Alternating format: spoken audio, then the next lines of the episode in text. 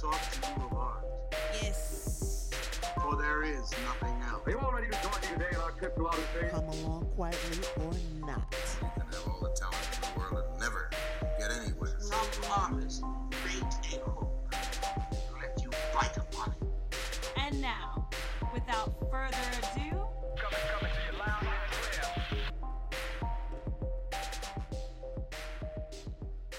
Okay, hello everybody. Welcome to another episode of the Planet Shivers podcast. I'm Albert Shivers, and I'm here with Isaac Wilson on sound. And our special guest today is just unbelievable artist. You see his work, he blows you away. Doug Gilbert. Thanks for doing the show. Thank you, Albert. Glad to be here. So I guess we'll just jump right into it. And um, how did you? What made you start off in art? You know, art art has always been. I mean, drawing has always been part of my my life. So I can't remember when um, I started drawing. I was four or five years old or whatever, and I, it's always been an interest to me. I always had this desire to kind of make images on on paper. Uh, there wasn't much art education in school. I, I grew up in Manhattan, Okay. uh, until I was eight years old.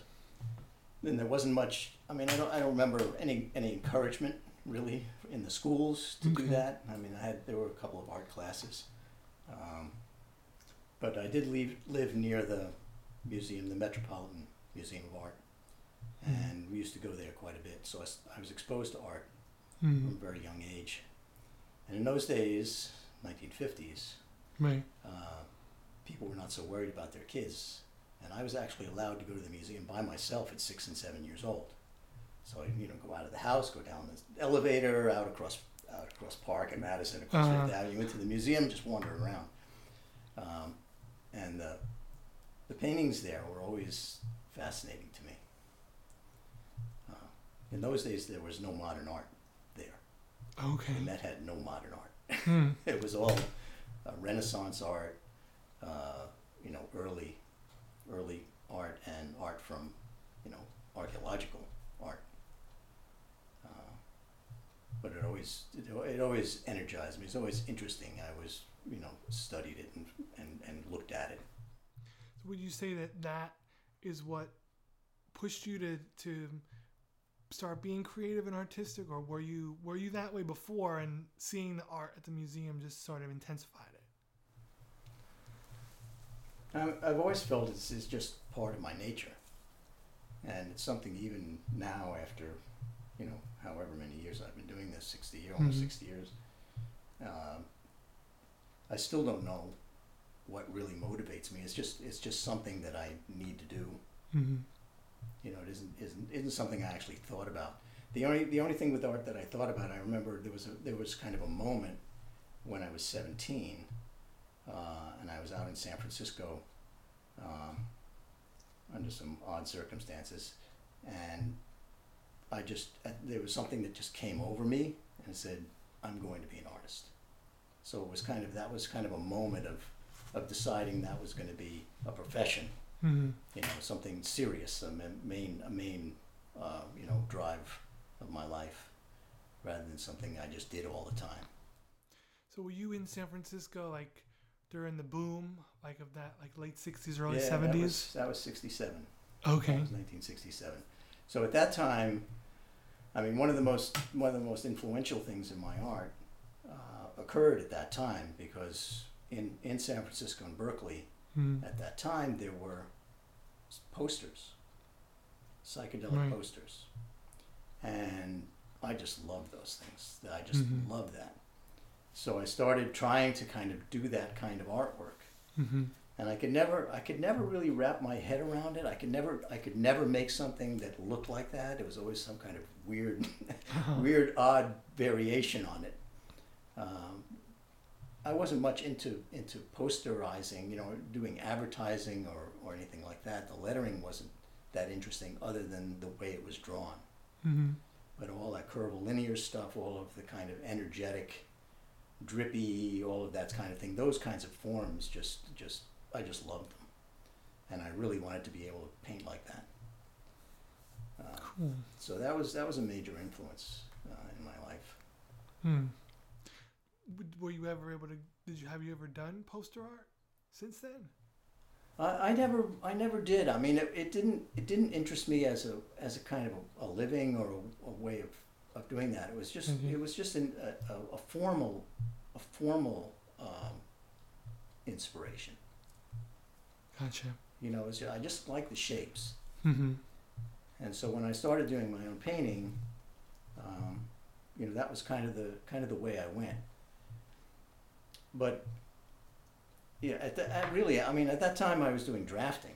And most of the stuff I did in high school was drafting. I was designing cars, I was designing airplanes, like really tight pencil work, Mm-hmm. um, you know, that kind of illustrations and that kind of thing. Um, I spent a lot of time doing that. I guess I, I guess I like to draw the things that I wanted to own. Gotcha. You know, that was just some way of putting it. I drew drum sets before I could had a drum set. You know, I always wanted to play drums. I played drums all my life, and you know, before before I had drum set, I was drawing pictures of drum sets. Mhm. This, you know, this is like kind of the goal. This is what Right. I wanted. You know, and I could kind of have it if I drew it. Uh huh. You know. Gotcha. So, what was your first move into making art your profession?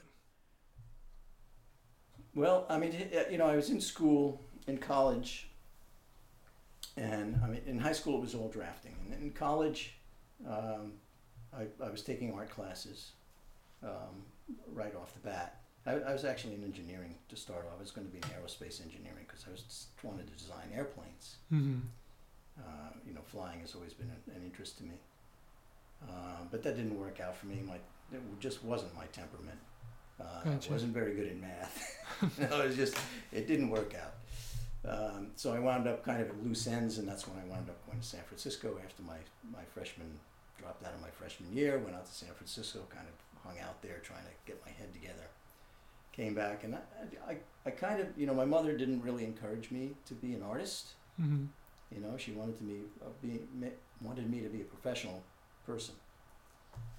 So it took me till my senior year, looking at my record, and seeing that all of my other courses that I was taking I was in journalism, I was in philosophy, all of those courses, you know, I was getting B's and C's, and in all of my art classes, I was getting A's. Mm-hmm. So in my senior year, I said, ah, I, I should be an art major. So I converted to art, being an art major, Okay. I spent my whole senior year in college just just painting. Uh, so and that so I graduated with a degree in art at the you know ultimately, Hmm. uh, and that worked out. So, I mean at that point, I mean that was that was what I was doing. That's what I thought I was going to do. Mm-hmm. You know, I mean I was I was a painter when I was in college. I mean I was a painter. You know, uh, but the reality was that uh, you know I had a I, I wound up uh, getting married and Mm. having a child at 20 years old and having to make a living. And, you know, when I came out of school, I went to work. The only place I could find work was at an art supply store. So I was selling art supplies, Right. you know, instead of paintings. Um, and even right from the beginning, I mean, even this, is- we're talking 1969, 1970, even before I graduated, graduated in 71. I, I was doing abstract artwork. Mm-hmm. And so even at that point, I mean, I was not doing anything that was uh, really saleable, not easily saleable. Okay. So was a, it, that was a rough road. So I had to find some other things to do. So I got into technical illustration as Okay. a profession. What does that entail? Uh, it's textbooks, Okay. illustrating textbooks. Wow. So that's what I did. I did that for 15 years. And uh, through the first part of my career there, I was all by hand. Mm-hmm. It was all with rapidograph pens and French curves. And you, you do the drawings on mylar, you do the color separations. Mm-hmm. And, you know, they printed the chemistry textbooks, physics textbooks, all the little diagrams. Right. They ran all those textbooks, even all the math diagrams, all those ones with the curves. Uh huh. Those were all done by hand. Those Wow. were, you know, they were done. You plot the formula. You do Mhm. a layout on tissue. You plot the formula. You put your mylar on top, and you trace with ink, and get your final result. You paste paste on all the little numbers and letters and arrows and all the little symbols. Um, so I did that for, for a while, and then the computer came along. Uh, Mm-hmm. computer graphics started to, to come of age. And then I got into the computer graphics side of things at this company I worked for in Boston. I lived in Boston. I was up there 18 years. Hmm. Um, and so I kind of migrated into the computer side of things, and and I my my fine art work I did as this my private profession, Mhm. and the computer stuff I started doing just to, to make money because you made better money as, as a computer person than you did as a graphic artist. Mm-hmm. Was it a big jump for you to go from doing those diagrams by hand, then onto the computer? Uh, no, I didn't find that difficult. I mean, I learned programming. I mean, I had, I, you know, I had a facility for programming and the computer. I had a feel for the computer, so I had no problem with the computer. Um, you know, the technical side of things, I enjoyed it. I mean, it was, you know, it was like puzzle solving, Mm-hmm. and you know, I, I like puzzle solving. So, so that was that was it was good. It, it was fine. You know, it wasn't it wasn't what my life was about. Mm-hmm. and I never felt that that job, any job that you know that I that earned money, was really what my life was about. It was just a way of earning money, meeting my responsibilities, you know, supporting my family, raising my kids, Mm-hmm. and and so on. Uh, but painting has always been what I considered what I do. Mm-hmm. You know, it's it's the thing that that that that I try to to I think of legacy. I mean, that's Mhm. that's what I hope my life was was mostly about. Gotcha. I mean, I have wonderful children, two wonderful children, and certainly being a father is, you know, an important thing. It's Mhm. been a very important thing, being a husband.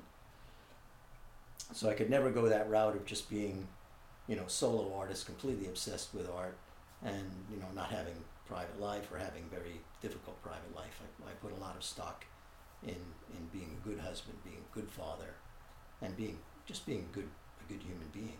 Mm-hmm. Uh, so I've spent a lot of my life doing that, and art art kind of dovetails with that. You know, it's it's it's helpful in that regard. Uh, I've found because you have to see yourself. I mean, there, there's it's it's an exercise in self observation, really, when it comes down to it. And uh, if you want to, I've always felt that if you want to do real art, honest art, um, that you need to, to see everything, have no blinders on, you know, understand who you are completely. And in order to understand who you are completely, I felt that spiritual work, meditation, and, and that kind of practice was required. So that's always been the integral part, it's always been the underlying part Mm-hmm. of the way I do art. You know, art is a manifestation. It's not a it's not an end in itself. It's a process. It's something that that you bring yourself to, but it's not something that creates you, Mm. you know. Yeah, that's very interesting. Hmm. So, how I'd like to like maybe hear you go into that even a little bit more. Mm. Of, did you notice a change in your work in terms of art um, when you started to implement those practices of like meditation and and or when you came to that particular realization? You know, I think it was it was a pretty gradual process because I think I think art was a kind of meditation for me even before I got involved in in in the group work. Mm. Um, you know, I, I joined groups that that did that and learned learned practices and whatever.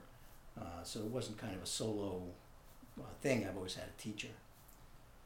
Uh, right back to '73. So that's two years after I came out of school. I got Mm. involved in that. So there really wasn't a period. There wasn't much of a period where I was doing art before meditation and doing art after it. Uh, and art was kind of a meditation even then. It was a, I could see it as a way of uh, exploring things that you couldn't see. I mean, that's that's why I'm an abstract artist. You know, I mean, the world is is a spectacularly beautiful place, uh, but I've never felt the need to interpret it. Mm-hmm. You know, for me, for me, the landscape of art was the where was a place where you couldn't see something that had no visual representation. You know, there's no physical visual visual representation of psychology, right, or the spiritual world. You know, if you want to differentiate between them. I, I don't differentiate between them. I think they're seamless. But uh, the only way I could do that really was in this abstract way, you know, Mhm. to, to kind of produce forms that implied the existence of of things that were not seen. Hmm. So it's, I mean, it's it's a kind of a struggle because it's a whole process of understanding things, right? Because, um, I mean, psych- psychology doesn't have any visual visual reference, right? So you have to have a vocabulary, and you develop a vocabulary. but there's always a question. There's always been a question in my mind as to as to how rigorous is this vocabulary, I mean, what is this vocabulary really communicating, or does it communicate anything? I mean, even Mhm. today, I have a, you know quite a doubts about whether whether anything i you know meaningful is communicated through through my painting. Uh, but I keep at yeah, yeah, we, we all have to. right. So, man, I had a question and I just totally lost it. Huh. Well, as you were coming up and starting on, I'll see if I can remember it later. Um, were there artists that inspired you? Yeah, very definitely. Um, when I finally did see um, the work of the surrealists, Hmm. because you know kind of the, the the the psychedelic art and moving you know is is related to surrealism in, in in many ways. You know it's kind of an outgrowth of surrealism. It's kind of art nouveau you know deco all of that kind of mushed together um, the way it was practiced in San Francisco anyway at that time. Um, but when I saw the work of of the abstract surrealists hmm I just lit up. I mean, for me, you know, when I first saw Kandinsky, it was just a mind blowing experience for me. So, Kandinsky, Miro, hmm and then uh, a little later on, uh, it was Arshile Gorky. So, my, my, my first wife's grandfather was friend was an artist, Burliuk, and he was friends with all of these other artists the abstract expressionists and the surrealists in New York City. He lived in New York City in the in the 30s, 20s, 30s, 40s. Wow. Okay.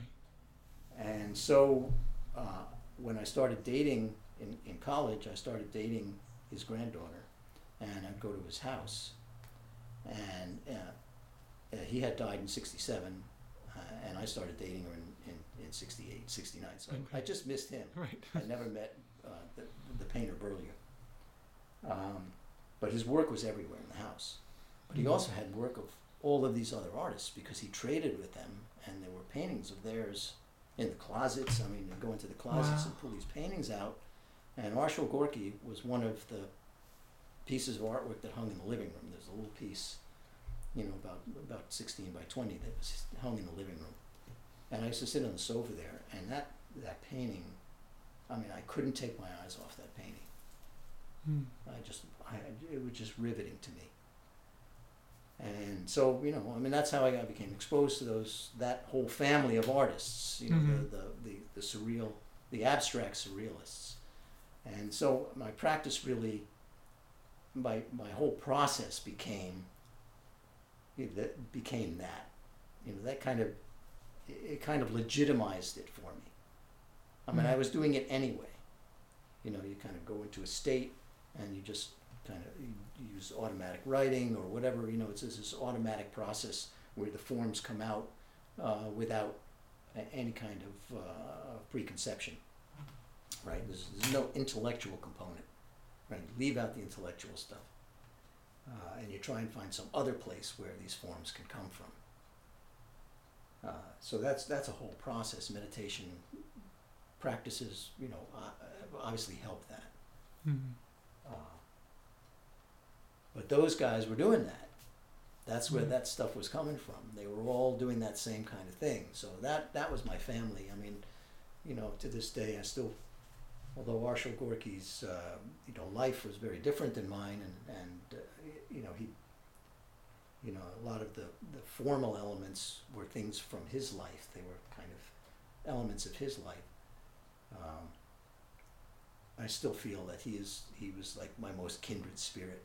so you know, in the art world. So I mean, I, Mm. s- I love his paintings more than any any other artist that I've ever seen. So when did you start, um, like having your art out there in galleries and and and maybe like making some money off of your paintings? Well, uh, I had my first group show in 1969, so I was still in college. Hmm. Uh, but I was I was dating uh, Ginny Grolyuk, Hmm. and um, obviously they had connections with galleries, and their, their, her mother's best friend ran a gallery in Cold Spring Harbor on Long Island, and so she offered me uh, an opportunity to, to show a painting or two in one of the group shows. So that was my first group show. Uh, you know, it didn't sell, but I didn't. I didn't show a lot. I was. I was very shy. I Hmm. mean, a, a very, very shy person uh, growing up, and very insecure about my work. And so I really made. I, I was unable really to promote my work Hmm. for most of my life. I mean, it's, you know, it was just something that when opportunity came, you know, I would seize on it. But I just, I never peddled my art. I never went from gallery to gallery trying Mhm. to show it. Um, I, I was just too little insecure about. I mean, I'm much better now. I, you know, if I go around and I'm going to galleries, you know, I'm, I'm quick to pull out my phone and say, you know, here's blah blah blah, blah and Right. show stuff. I mean, I've showed over the years. I mean, I've had I've had shows. You know, '71. I was out in Wenatchee, Washington, and I had a big a big uh, show at a bank out in, at Wenatchee, Washington. And I was doing this a whole bunch of canvases all rolled up there that were they were unstretched canvases uh, that I did out there, big, larger ones Hmm. and and you know just occasionally would have shows. Some of them were, were bigger than others, um, and I've sold pieces over the years. You know, I've gotten I've gotten you know a thousand thousand dollar, dollar, couple thousand bucks for pieces of artwork over the years, Hmm. here and there, Right. now and again. Somebody gets uh, turned on by it and is willing to Right. spring for it, but. Uh, I, I've resigned myself to the idea that it's it's really, you know, my my work is is very like uh, you know John Coltrane's jazz. Okay. It's going to have a limited audience because it's not something that if you have no exposure to art, you can't walk up to it and get much from it. Hmm. You know, it's something that, that you need to be tuned to. You need to, to kind of sensitize yourself to certain kinds of shapes and colors and movement uh, so that you begin to recognize and, and have it resonate. Hmm. You know, I mean, a landscape is very easy because everybody resonates with nature. So if you paint something from nature that's recognizable, it can be appreciated on many levels. Somebody who has no art background at all can appreciate. That you know they recognize trees and they recognize houses and lakes and, and all of these things, and they don't have to go past that. They can get pleasure from that because it reminds them of the, what they see, and they, they already have emotional uh, emotional hooks, emotional sensors to that kind of thing. Mhm. My work has no there's no reference point for them, Hmm. right? You you, you want to walk up to it and you want to find something in it that you recognize, right? But Kandinsky was in his in his writing made it his his whole exercise in his painting was to create forms that were not recognizable. Hmm. You could not associate them with anything in nature, and yet you get an emotional kick. Why? Hmm. I went to the MoMA one time. There were three Kandinskys hanging in the lobby. That tall, tall paintings, skinny paintings, about six feet high each one, maybe Mhm. a foot and a half wide. I went up to one of them, and I was standing, I don't know, three feet away, and I was looking at an area maybe a foot square, and there was some, just some shapes drawn, right? Hmm. and I began to cry. Hmm. I mean, there was something so exquisite in that, what he had painted, that it overwhelmed me. Hmm. inexplicable. Yeah. Yeah, and what else could Yeah. what else could do that in that way? Ah, you know, Wow. so it's it's possible. I mean, these things are possible, but it, obviously it's not for everybody. It's not something that's not something that's going to happen for somebody who's never seen abstract art before or has seen very little of it. Um, you know, for that to, to be able to pull that out uh, Hmm. of, a, of a, an abstract painting. Mhm. So, going from abstract painting, we're sitting here in your studio, our first on location episode. Um, so, bringing it up to the present, um, what kind of things are you working on now? What inspires you now? Has, or has it even changed? Well, the effort the effort is the same. I mean, my purpose is the same. Mm-hmm. when I stand up in front of a canvas, blank canvas, I'm still working in the same process. I simply empty myself. I try, uh, I mean, I try to, uh, I just have no thoughts about what's going to happen. I don't try to anticipate it. Um, you know, one of the, the things I, I learned long ago, read, read one artist said, you know, copying, copying yourself is, is the end of, of your art. Mm. And I, I've been very rigorous in that. I, I took that to heart. That was something that just resonated with me, and I said, okay, I'm never going to copy myself. And so when I stand up to a painting, I try not to have any kind of preconception about what's going to happen.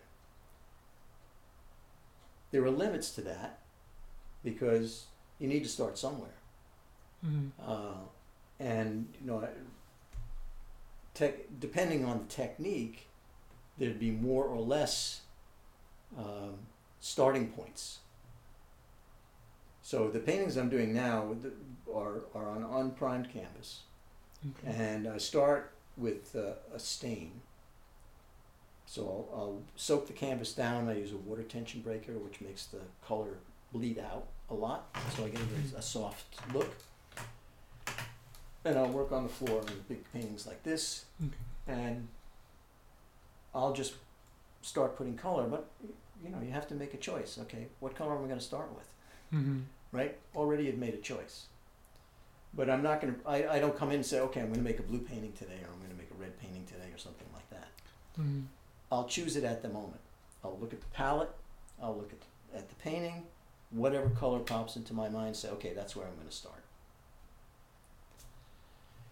But I have to, you know, I'm, I'm starting with a background. I know I'm starting with a background. I'm not starting with a drawing. So choices have to be made. I mean, over the years, I've, I've, I've approached my work in, in a lot of different ways. And I'm not bound to any particular way. Some days I'll start with a drawing. So I'll take a canvas and I'll take my little squeeze bottle of black paint and I'll wet the canvas down and, and I'll just start drawing with the bottle. So I'll do a drawing. It's the same way I would take a piece of paper and work with a, marker or a pencil. Mm-hmm.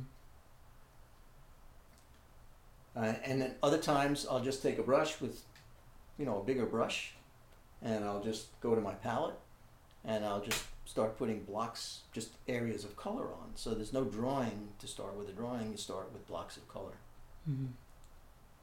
right? Or in this case, I start with a background, and I'll start throwing paint on there, right? All those things are, are paint there. I just flail away. I just get my hands in my palette and get Hmm. all covered with water and paint, and just start splashing colors in different places. Mm-hmm. So I get this, you know, kind of energetic field. It's almost like a, you know, my quantum field, right? My underlying, my underlying energy field Mm-hmm.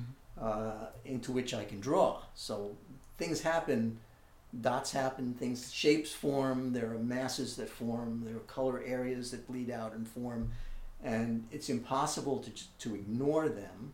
Mm-hmm. So they do become integrated into the into the drawing. So there's a certain amount of randomness in that.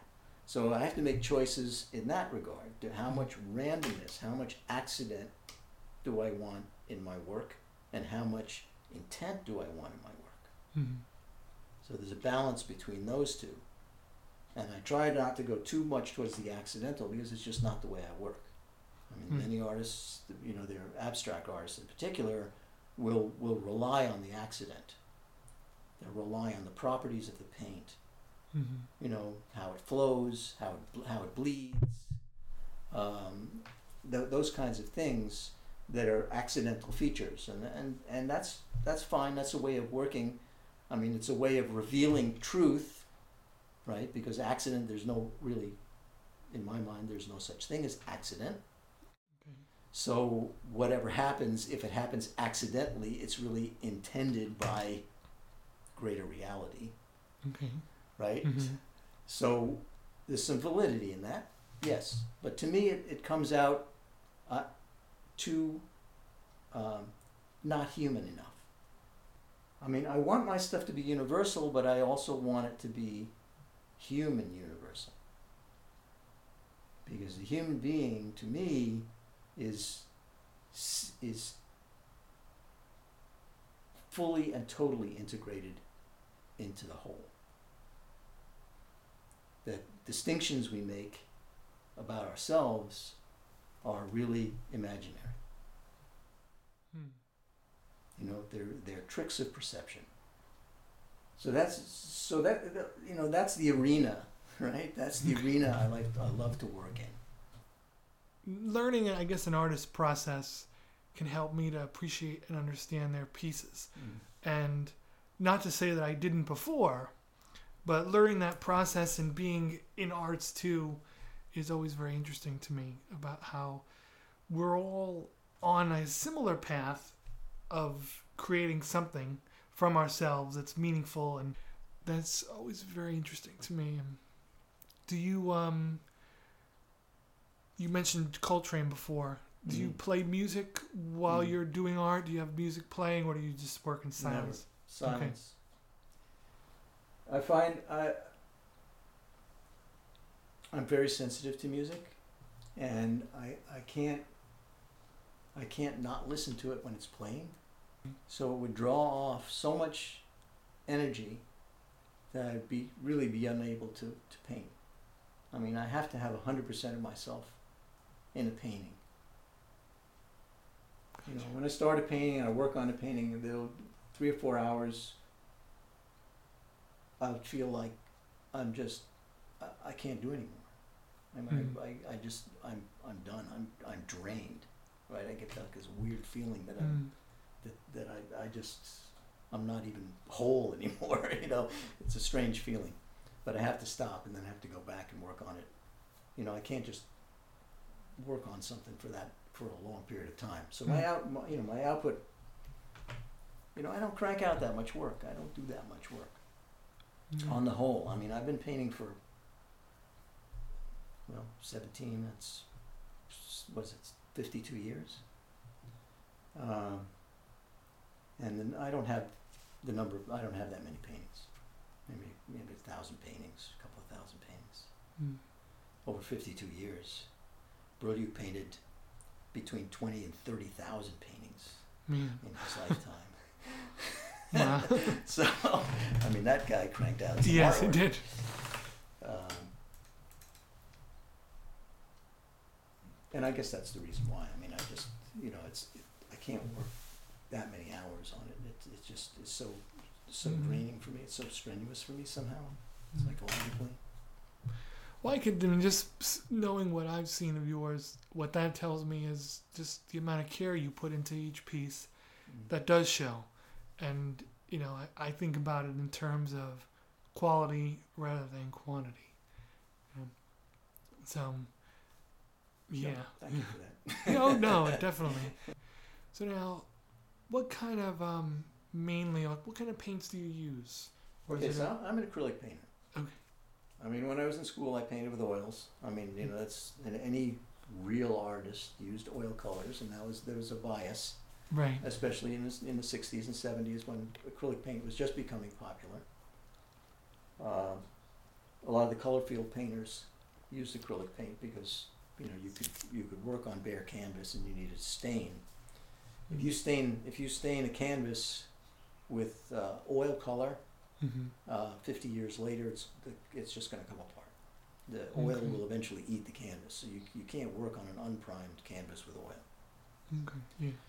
So you know, so the color field painters in New York, uh, you know, turned to acrylics, and they were brand new in the fifties, you know, when they started using them. Mm-hmm.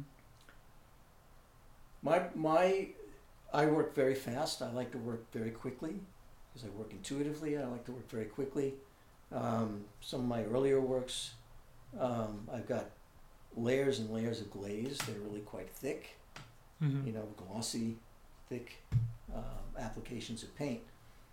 And the only way to do that in any kind of reasonable amount of time, uh, to, to do a lot of glazing, was to use, uh, you know, water-based medium that would dry quickly. I even, I even use a hair dryer. I have a hair dryer. The acrylic paints aren't even fast enough for me. I like to put a glaze down, dry it with the hair dryer, put another glaze, Mm. you know, and, and work quickly. And I discovered this box, which is the most wonderful thing. Not to advertise a product, but a Mastercraft or whatever it is, it has Uh-huh. a little box that you put your palette in, Okay. and, and you can close it airtight. Oh wow. And Hmm. man, that saved me a fortune. I could imagine. I've got, I can put out a palette of paint, and it'll last me two or Mm. three weeks That's that's really instead cool. Instead of one day. Yeah. No, I I have to put out new paint every day. Yeah, I didn't And the know other about advantage that. is if I want to if I want to spend five minutes painting or ten minutes painting, I got a little I got a little thing and it's a, I look at my you know I have my door open and I look at my paintings all the time as I walk into my uh, my little office there. Okay. So I'm constantly assessing a painting that's on on the easel, Mm-hmm. Uh, and I walk by it and I'll look at it and then I'll go and do something, and come back and I'll look at it and.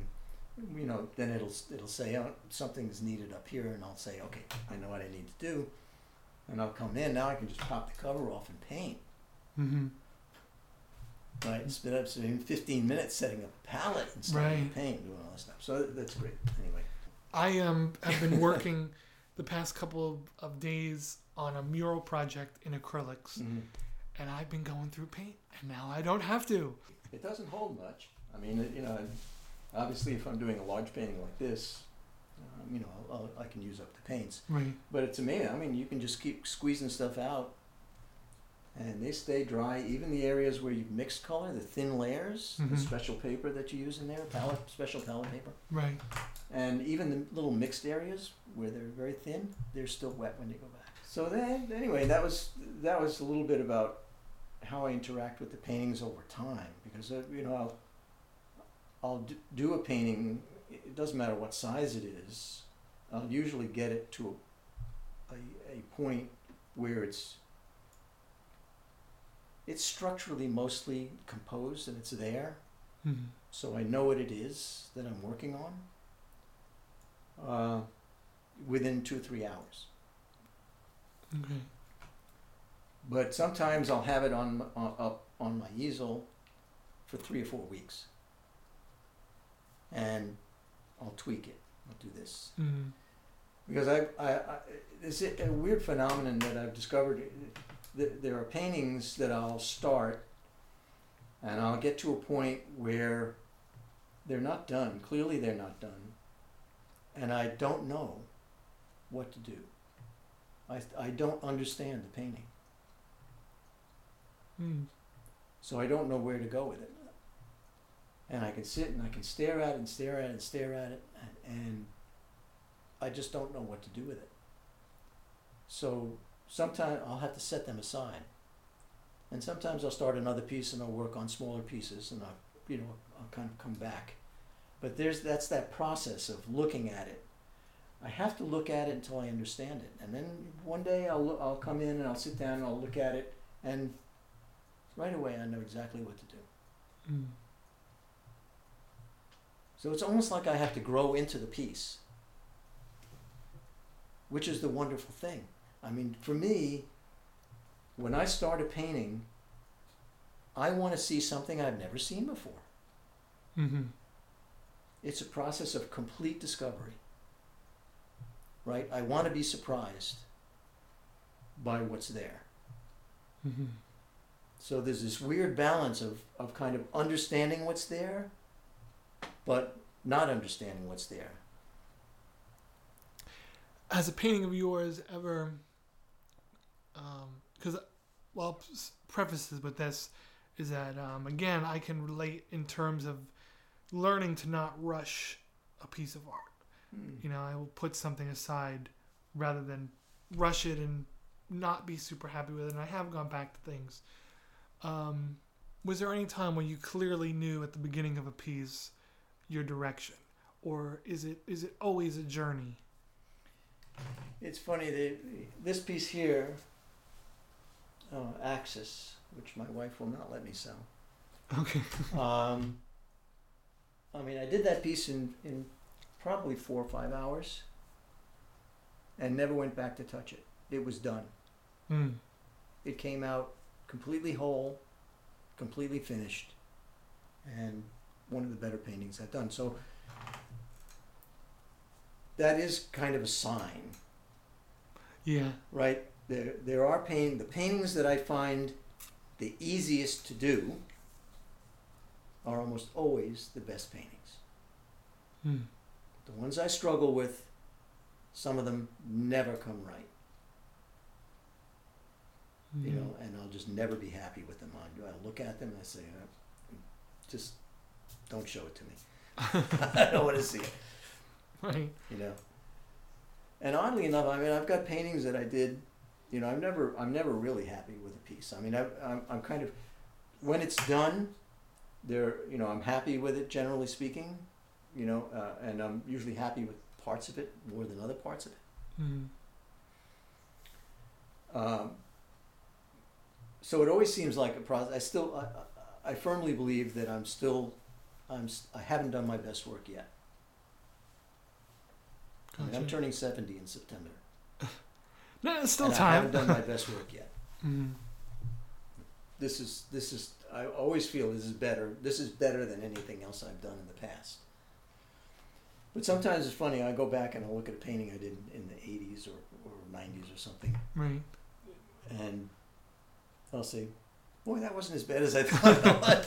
I actually like it better now. Right. You know, when I'm when I'm that kind of distance, it isn't me anymore that did it.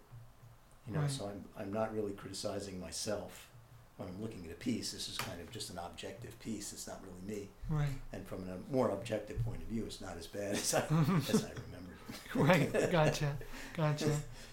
So it's, it's a weird relationship you have Yeah. with your own work. Yeah. You know. It definitely is. and um, just to wrap up, where can people who are listening, where can they find your work? Um, if they want to maybe buy a print or, or just look at other things. I have uh, I have some pieces on Saatchi, Okay. SaatchiArt.com. Okay. Um, I've got a few pieces on Fine Art America. I have a website Mm, which has my email address on it so that they can contact me. Okay. So it's dgilbert.net. www.dgilbert.net is, is my artistic website. Mm, And uh, I'd love to get email from anybody, comments or anything. cool. And I do I do post on Facebook, artwork of Doug Gilbert on Facebook. Okay. Um, so I do post on Facebook. I'm not a big Facebook person. Right. I mean, I, have, I do it in spurts, you know. Gotcha. Uh, but you know, there might be a month where I won't be on there at all. Gotcha. well, I'm glad I caught you when you eats- were on there. It just eats. I, I don't know. It, uh, I find it just eats my energy emotionally. Uh, yeah. It's it's Yeah, I'm draining. not a social person Mhm. on the whole. You know, I mean, I you know, I can I can socialize and Right. do small talk and all that stuff, but it's uh, it's not something that I kind of seek out. I don't need it. it is it's it makes you think it's a necessary evil you know it Mhm. a means to promote your Yeah. work It's. I think it's it's it's a false. It's a false euphoria that you get from um, people liking your work, hmm and I think it's very dangerous for an artist to measure their value and interpret what they're doing, or try and steer what they're doing, based on what people like. mm So it's a real temptation, and I, I I'm uh, subject to it too. I'm I'm a victim of it, or, or you know right succumb to it also. You know, if I post a painting Right. You know, I keep checking back. How many people like this painting? Right. Um, but in the end, you know, even if you know 150 people like it, um, it's it, it doesn't do anything for me. Mm-hmm. It, it's there's something empty about that. Yeah. You know, so you, there has to be an interior interior criteria, interior criteria, uh, to measure what you're doing. You just have to be honest and stay with yourself. And I mean that that's from the beginning. I mean that was the whole. That that may have been the original goad for me to get into spiritual work because, you know, I knew that I couldn't think my way into a good painting. Mm. I mean, from very early on, s- 16, 17 years old, I, I got interested in meditation when I was 16. I read Alan Watts and Zen meditation, but I didn't get Hmm. involved with anything until I was, until, uh, what was I, 22 or 23. But the, I knew that in order to do honest work and to do universal work, right? I didn't want to. I didn't want my paintings to be my personality. Mm-hmm. It wasn't interesting to me. You know, I didn't. I didn't feel the need to have myself on a canvas out there for people to say yes, no, yes, no. Right. Right. Uh, there was something else. I wanted something else. I wanted not me on the canvas. Mm-hmm. So how do you get not me on the canvas? Right. So that, that's the challenge, right, for me. And I, I'm sure there's many artists that are that are engaged in the same enterprise. Right. Um, so my my way of doing it was to learn how to be not me Mm-hmm. As a person. Right. So Right. you have to bring the universal, find the universal. Mm-hmm. you know, not to bring the God word into it, but you know, there's there's an element there. You want to kind of be able to kind of join yourself with something larger, Mm-hmm. but not in a mental way, right? It doesn't work if it's in your head. Right. Something real has to happen to you, and it's going to change you. Right? It changes the way you see your life. It changes the way you see the world. You know, that's that's the real part. So that's that's terrifying because you know, not me is not me, Mm-hmm. right? And you want to protect me. Right. you know, and it fights hard to be protected. Mm-hmm. Um, and our culture is just, I mean, it's just saturated with meanness. Yeah. You know, I mean, everybody. I think people are. There's so many. There's more people. You know, it's funny. The population. You don't think of it, but the number of people on the planet is so much larger now than there was when I was a kid. Yeah. Yeah.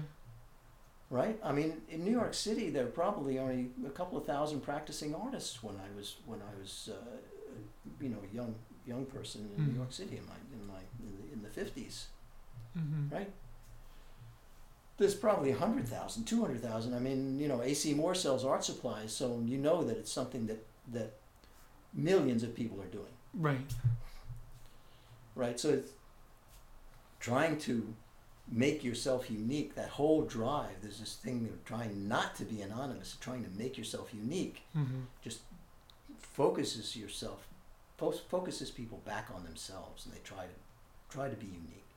So there's all kinds of effort to be, you know, a unique self, Mm-hmm. you know, which sets me at odds to that in a sense, right? Because Mhm. my whole purpose is to be as ununique as possible. it's to be, right? Mm. Uh, that's I want to be absorbed. I, I want to be just part of everything. It's and it's funny you bring up Alan Watts because we just both came into a whole like um, somebody made a whole collection of of his talks that we're just Mm. starting to venture into. Isaac slightly more than me. I'm a little behind it, but yeah, we just started getting into that. So it's Yeah. Yeah, I mean, the, you know, the, the, it's very easy to read these things, practice a little stuff that kind of hint it's hinted at, Mm-hmm. and you go along and you do that for a little while, and then something else will come up and say, "Oh, this is interesting too," and you start reading about some other teacher. You know, you read Baba Right. Ram Dass and you know, or Muktananda, or you know, this is suddenly you do a little Hindu thing, or a little do a little Sufi thing, and you do a little, uh, you know, Zen thing, Right. and and you get the impression that you're that you're actually learning something. But in my experience, and it's been quite a few years, you never get anywhere that way. Right? Mm. Uh, it's you you never rise above a certain level because you've never committed yourself to getting a result. You've never committed yourself to actually changing yourself. Mm-hmm. You know, you want to add it like a coat, something that you can talk about. You know, something that you can imagine as part of you, like a piece of clothing you put on. Right. But it isn't like that, right? The real thing is your body changes. Mhm. It's not the clothes anymore, right? The clothes don't matter at all. It's what happens is the in, on the, uh, the interior side, Mm. where the whole interior thing of your whole your whole interior changes, and the world doesn't look the same as it did before. Mm. It's it simply doesn't look the same. When you look at it, it's not the same as when you, as before you started. Mm. You know what I mean? It's- I do, Not an yeah. idea that changes, not the idea of what the world is that Mm-hmm. changes. It's actually the way you see it. Your Wow. filters, your filters for what you see change. Wow. And we just got And I'll tell you, that hurts. And it's frightening. And you want to run away from it. And it's exactly the time when you got to stick with it. Mm. Because when you want, you know, if you let yourself run away from it, you, you stay the same level. Mm. You'll get to the end of your life and you'll be the same person you were when you started. Wow. What were you gonna say? um, yeah, you know, just like the whole like reality thing. It's all pretty much just hit or miss from like what an individual's like biological sort of senses, their Mhm. hardware can interpret. But is you know, everyone just has their own interpretation. It's not like the legit truth, so to speak. You know, we all have our own sort of Yeah. take on it. Yeah? Yeah. Yeah. Yeah. That's I mean that's what we are. We're filters, Yep. Right? Mm. So you want to change the filters. Wow. And the person that sees the most is the person that has the least filters. Mm. You know. And how far is it possible for a human being to not have filters? I mean, you couldn't function if you didn't have filters. So some of the filters have to stay, Right. right? But they don't have to dominate your life. Got off track there. No, that's fine. No, that was that was that was amazing. I guess we'll end on that very big note. I'll um thank you again, Doug, for doing this. This was super super cool. Um, Thank you for uh, inviting me. Thank you for listening to the Planet Shivers podcast. This production and others can be found on iTunes, SoundCloud, and archives.org. It can also be found with video content on the Albert Shivers YouTube channel. You can find even more content on Facebook at Albert Shivers Visual Artist and on Instagram at Albert Shivers. You can find Isaac Wilson's work on Instagram at When in Zen. That's when underscore in underscore zen. Thank you again for listening, and don't forget to like and subscribe.